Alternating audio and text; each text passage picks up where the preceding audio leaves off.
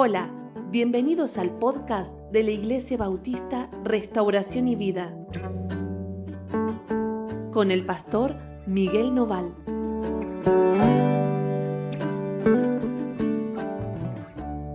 Hola, ¿cómo están? Dios los bendiga muchísimo. Bueno, estamos comenzando nuestro devocional. Esta semana vamos a estar juntos toda la semana, así que nos alegramos por eso. Hoy comenzamos nuestro devocional en el libro de Jueces, como estamos haciendo todo este mes, y vamos a seguir haciendo todo este mes, en el capítulo 8, a partir del versículo 22, ¿sí? Jueces 8, 22 al 35. El devocional de hoy se titula Rebeldes de corazón. Rebeldes de corazón. Así que vamos a leer y vamos a meternos en este relato que nos va a abrir un poquito los ojos acerca de cómo es el corazón del hombre delante de Dios. Dice, y los israelitas dijeron a Gedeón, sé nuestro Señor tú y tu hijo y tu nieto, pues que nos has librado de la mano de Madián. Bueno, recuerdan, ¿no? Israel estaba bajo el yugo madianita. Ellos llevaban todo lo que Israel producía a sus tierras, empobrecían a Israel, los dejaban sin nada. Y un día el Señor llamó a Gedeón para ser el libertador de su pueblo. Y efectivamente, Gedeón con 300 hombres gana, ¿no?, la batalla contra los madianitas. Israel destruye a los madianitas y la victoria es total y se libran de la mano de los enemigos que los habían empobrecido y los habían destruido hasta ese momento. ¿Está bien, no? Entonces Gedeón se convierte en la persona a la que hay que poner por encima de todo. ¿Por qué? Porque a pesar de que Dios lo había usado a Gedeón, Gedeón no era nadie especial. No tenía ningún cargo en Israel.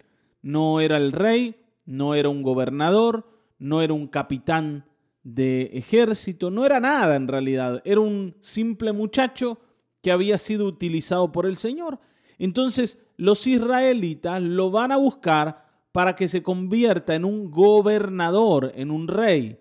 Como dice, sé Señor nuestro, ¿sí? Vos nos tenés que dirigir, vos nos tenés que guiar, Gedeón. Te queremos a vos. La campaña política de Gedeón era totalmente exitosa. Era el único que había hecho algo por Israel. Era el que le había dado el beneficio de la libertad. Así que hay que buscar a Gedeón. Pero Gedeón respondió, no seré señor sobre vosotros, ni mi hijo os señoreará. Jehová señoreará sobre vosotros. Y acá hay una decisión muy acertada de Gedeón. Él dice, yo no estoy para liderar a Israel. Es Dios el que tiene que liderarlos. A Él lo tienen que buscar. Es el Señor el que ganó la batalla. Tampoco fui yo, así que no me miren a mí. No me miren a mí. Esto me hace acordar a lo que ocurrió con Pedro y con Juan cuando sanaron al paralítico ahí en el templo. ¿Se acuerdan? Ellos decían, ¿por qué nos miran a nosotros? Si no fuimos nosotros los que sanamos a este hombre, sino fue Jesucristo, fue el Señor, fue el que ustedes crucificaron. Bueno, a Él se tienen que volver. Y esta era la verdad, ¿no es cierto? El pueblo necesitaba volver su corazón a su Dios. Y esto lo tiene claro Gedeón, lo tiene claro. Ahora, a pesar de esa claridad, va a cometer un error y un gran error. Y este error no se trata de un mal deseo de Gedeón, sino una desinteligencia que este hombre comete al ignorar cómo es el corazón de las personas. Vieron que a veces nuestras caídas son producto de desinteligencias, de ideas mal formuladas y decisiones mal tomadas. ¿Está bien? Decisiones incorrectas que nos guían al error, incluso sin darnos cuenta que estamos yendo hacia ahí. ¿Por qué? Porque las buenas intenciones a veces nos juegan una mala pasada. Hermanos, si queremos seguir al Señor, no necesitamos nuestras buenas ideas. No hay que tenerlas. ¿Cómo, pastor? ¿Cómo no vamos a poder formular una buena idea? No. Cuando uno sigue al Señor, tiene que entender que las ideas son de Él y mía es la obediencia. Lo mío es decir, bueno, Señor, lo que vos querés vamos a hacer. A tu manera, a tu forma. Nuestras cosas van a quedar para otro ámbito, para el que nosotros manejamos, donde ahí sí tenemos libertad de decisión, capacidad para decidir. Y el Señor no se mete en eso. El Señor no te va a decir de qué color tenés que comprar la bicicleta. ¿Está bien? O si hoy vas a comer tarta de verdura o pollo a la parrilla. O no sé, a qué escuela vas a mandar a tus hijos. O si vas a aceptar o no determinado trato comercial. O si vas a aplicar para determinado trabajo. Está bien, ¿no? Normalmente el Señor respalda a aquellos que le creen, pero cuando hay decisiones que van a darle un rumbo, un camino a mi vida, ahí sí es donde yo debo seguir al Señor. Así que acá Gedeón les dice a ellos, yo no voy a ser Señor de ustedes, pero, les quiero pedir un último favor, y este es el gran error de Gedeón. Fíjense, dice, quiero haceros una petición, versículo 24, que cada uno me dé los zarcillos de su botín, pues traían zarcillos de oro porque eran ismaelitas. Y ellos respondieron, de buena gana te los daremos. Y tendiendo un manto, echó allí cada uno los zarcillos de su botín. Y fue el peso de los zarcillos de oro que él pidió, 1,700 ciclos de oro, sin las planchas y joyeles y vestidos de púrpura que traían los reyes de Madián y sin los collares que traían sus camellos al cuello. Es impresionante la cantidad de oro que se juntó. Más o menos para que ustedes tengan idea, estos 1,700 ciclos corresponden a unos 20 kilos de oro, ¿no? Casi 20 kilos, 19 kilos y pico de oro, que se lo dan a Gedeón. Es como el pedido o el premio que Gedeón quiere recibir de ellos por haber hecho lo que hizo. No va a ser honrado con el puesto de señor, de director, de, no sé, de general, de gobernador, pero sí quiere que le den el oro. ¿Para qué quiere el oro? ¿Para qué quiere el oro Gedeón? Para hacer algo que no tenía que hacer. Y Gedeón dice, versículo 27, hizo de ellos un efod, el cual hizo guardar en su ciudad en Ofra. ¿Está bien, no? Gedeón conforma con ese oro un efod. Un efod era una pieza sacerdotal, un vestido sacerdotal. No sabemos si algunas partes del efod eran de oro o si todo el efod era de oro. Lo que sí sabemos es que lo hizo como un recuerdo, como un botín de la guerra, y lo puso en su ciudad, ¿está bien, no? Como un monumento de la batalla ganada. Ahora, fíjense, dice, y todo Israel se prostituyó tras ese efod en aquel lugar y fue tropezadero a Gedeón y a su casa. Gedeón no hace el efod para ir y adorar al efod. Lo hace como un recuerdo. Lo hace como una señal de victoria.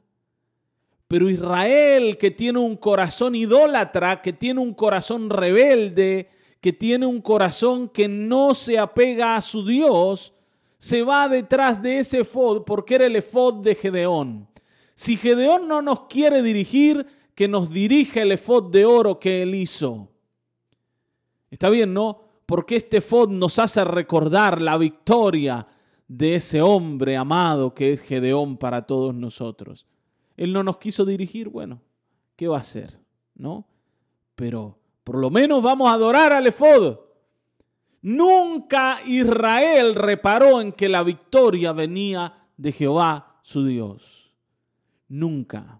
Ellos vieron algo a lo que adorar, algo, ¿no?, delante de ellos, a lo que arrodillarse, y ahí fueron. Detrás del efod de oro, cualquier cosa, si hubiese hecho un papagayo de oro, hubiesen ido igual a rendirse delante de él, porque eran idólatras.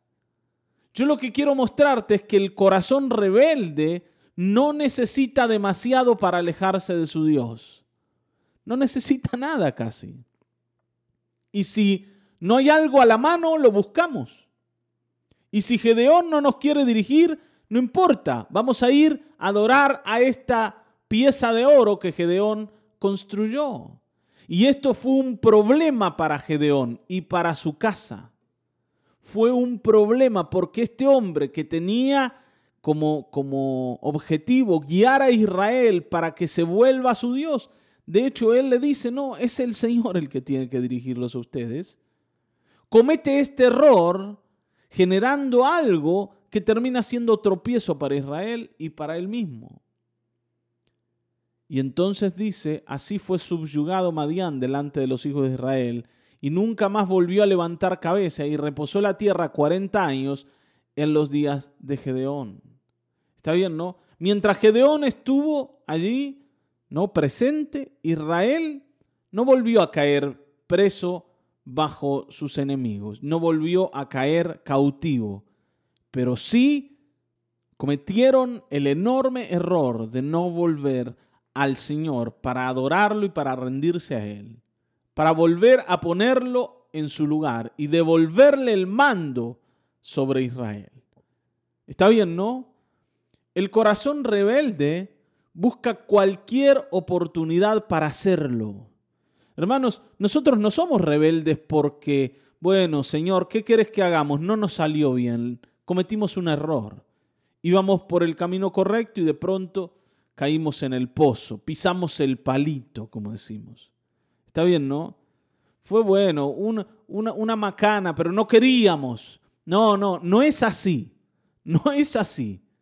Si nosotros somos enemigos del Señor es porque deseamos ser enemigos de Dios, porque lo buscamos, porque amamos los caminos que están lejos de Él y porque no nos gusta adorar a quien nos ayuda, a quien nos saca adelante, a quien nos bendice, sino que queremos hacer la nuestra. Y hasta que no entendamos esto, no vamos a poder entender por qué Dios hace lo que hace. ¿Está bien? Ojo acá. A ver, algunas personas sienten que, bueno, ¿qué va a ser? Somos seres humanos, nos equivocamos, somos falibles. Somos mucho más que falibles, somos rebeldes. Gedeón les dijo, vuélvanse al Señor. No, al Señor no. Vamos a adorar al efod de oro que hizo Gedeón. ¿Se dan cuenta? Y esto lo hacemos una y otra vez.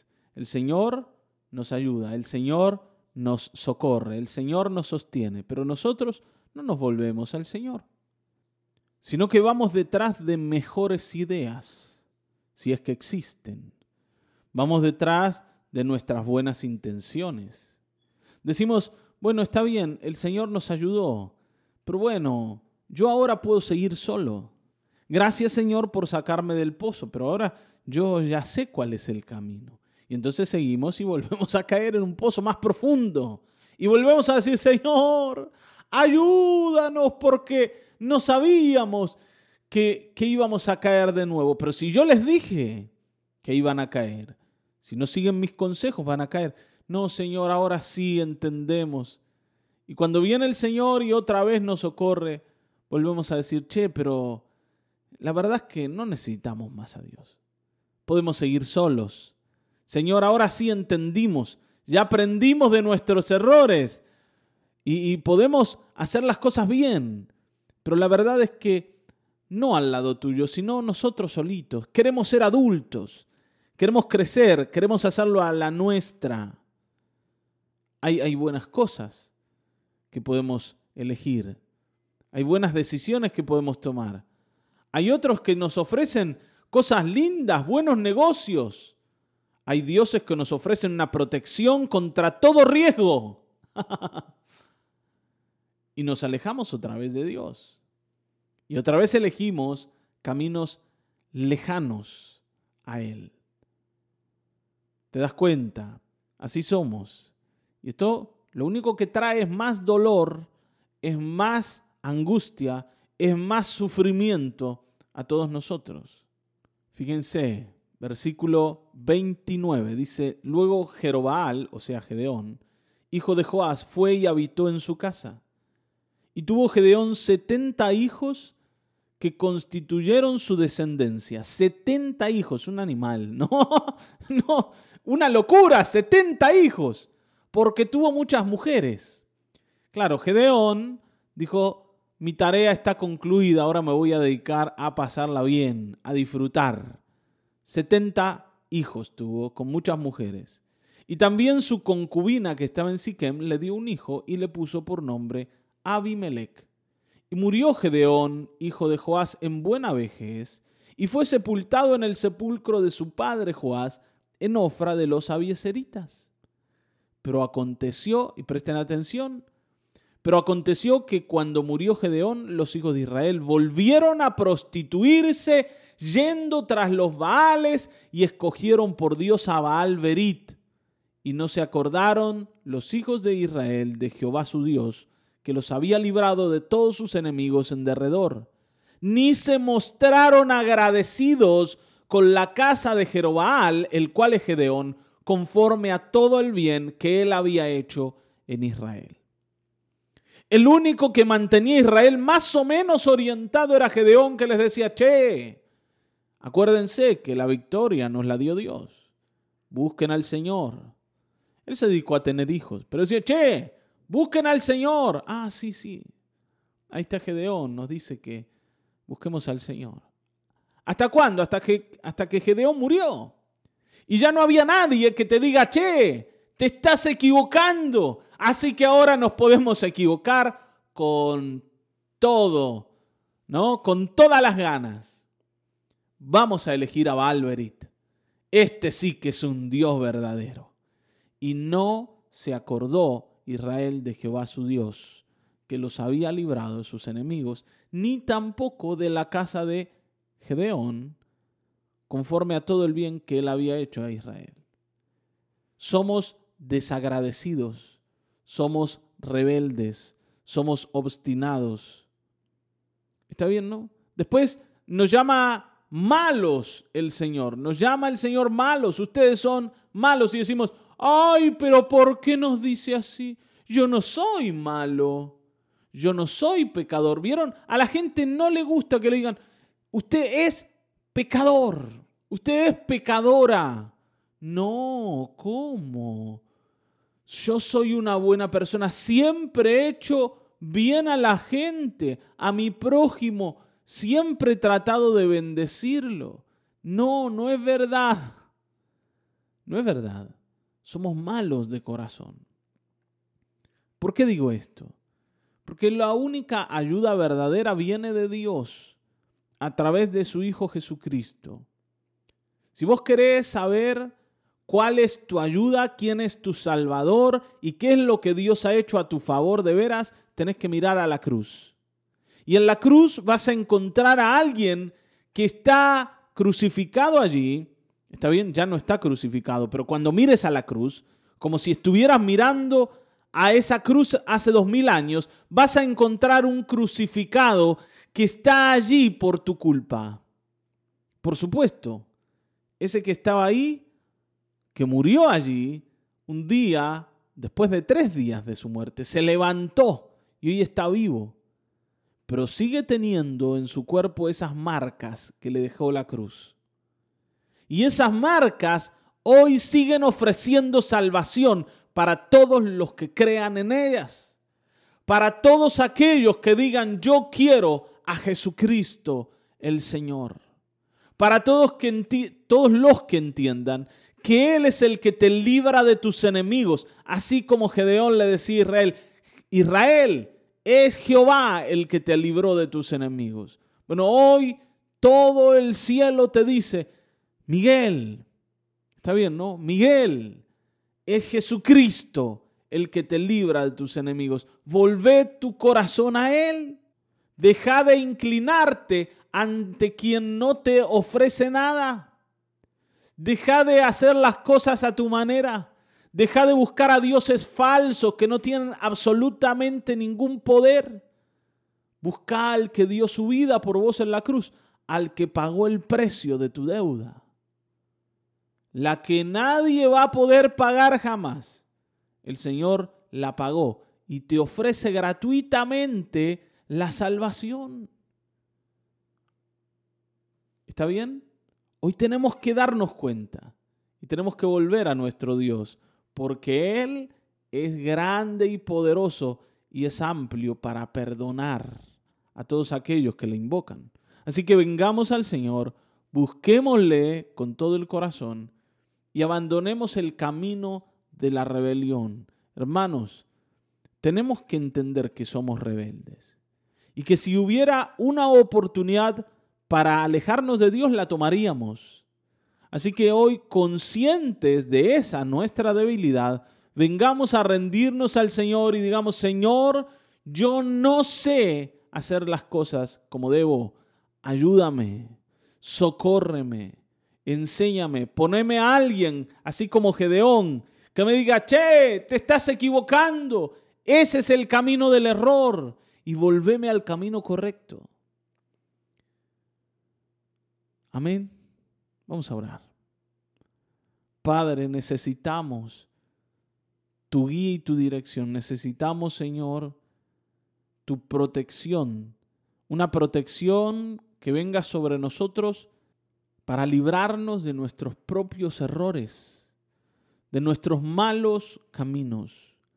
Señor, no sabemos, Señor, y no queremos hacer las cosas como debemos. Esa es la verdad. No podemos decir que solamente fueron errores. No podemos decir que eran buenas intenciones que resultaron en malas decisiones.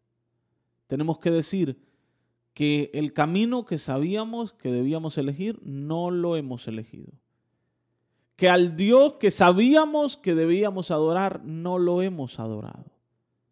Que al único que entregó su vida en la cruz, lo hemos abandonado y lo hemos rechazado y hemos ido en contra de Él. Pero hoy ten misericordia y perdónanos y vuélvenos de nuestro mal camino para no caminar en los errores, sino hoy volver al Dios que nos puede dar la vida y que perdona aquellos pecados que nos han alejado de ti. Aquel que nos limpia de toda la maldad que ha habitado en nuestro corazón. En el nombre de Jesucristo te pedimos esto, Señor. Ayúdanos y sálvanos y ábranos puertas, Señor, enormes, que nos muestren que hay esperanza en ti. En el nombre de Jesucristo. Amén. Amén. Amén. Hasta aquí hemos llegado. Nos volveremos a encontrar en el próximo episodio de Mañanas de Restauración y Vida. Dios te bendiga.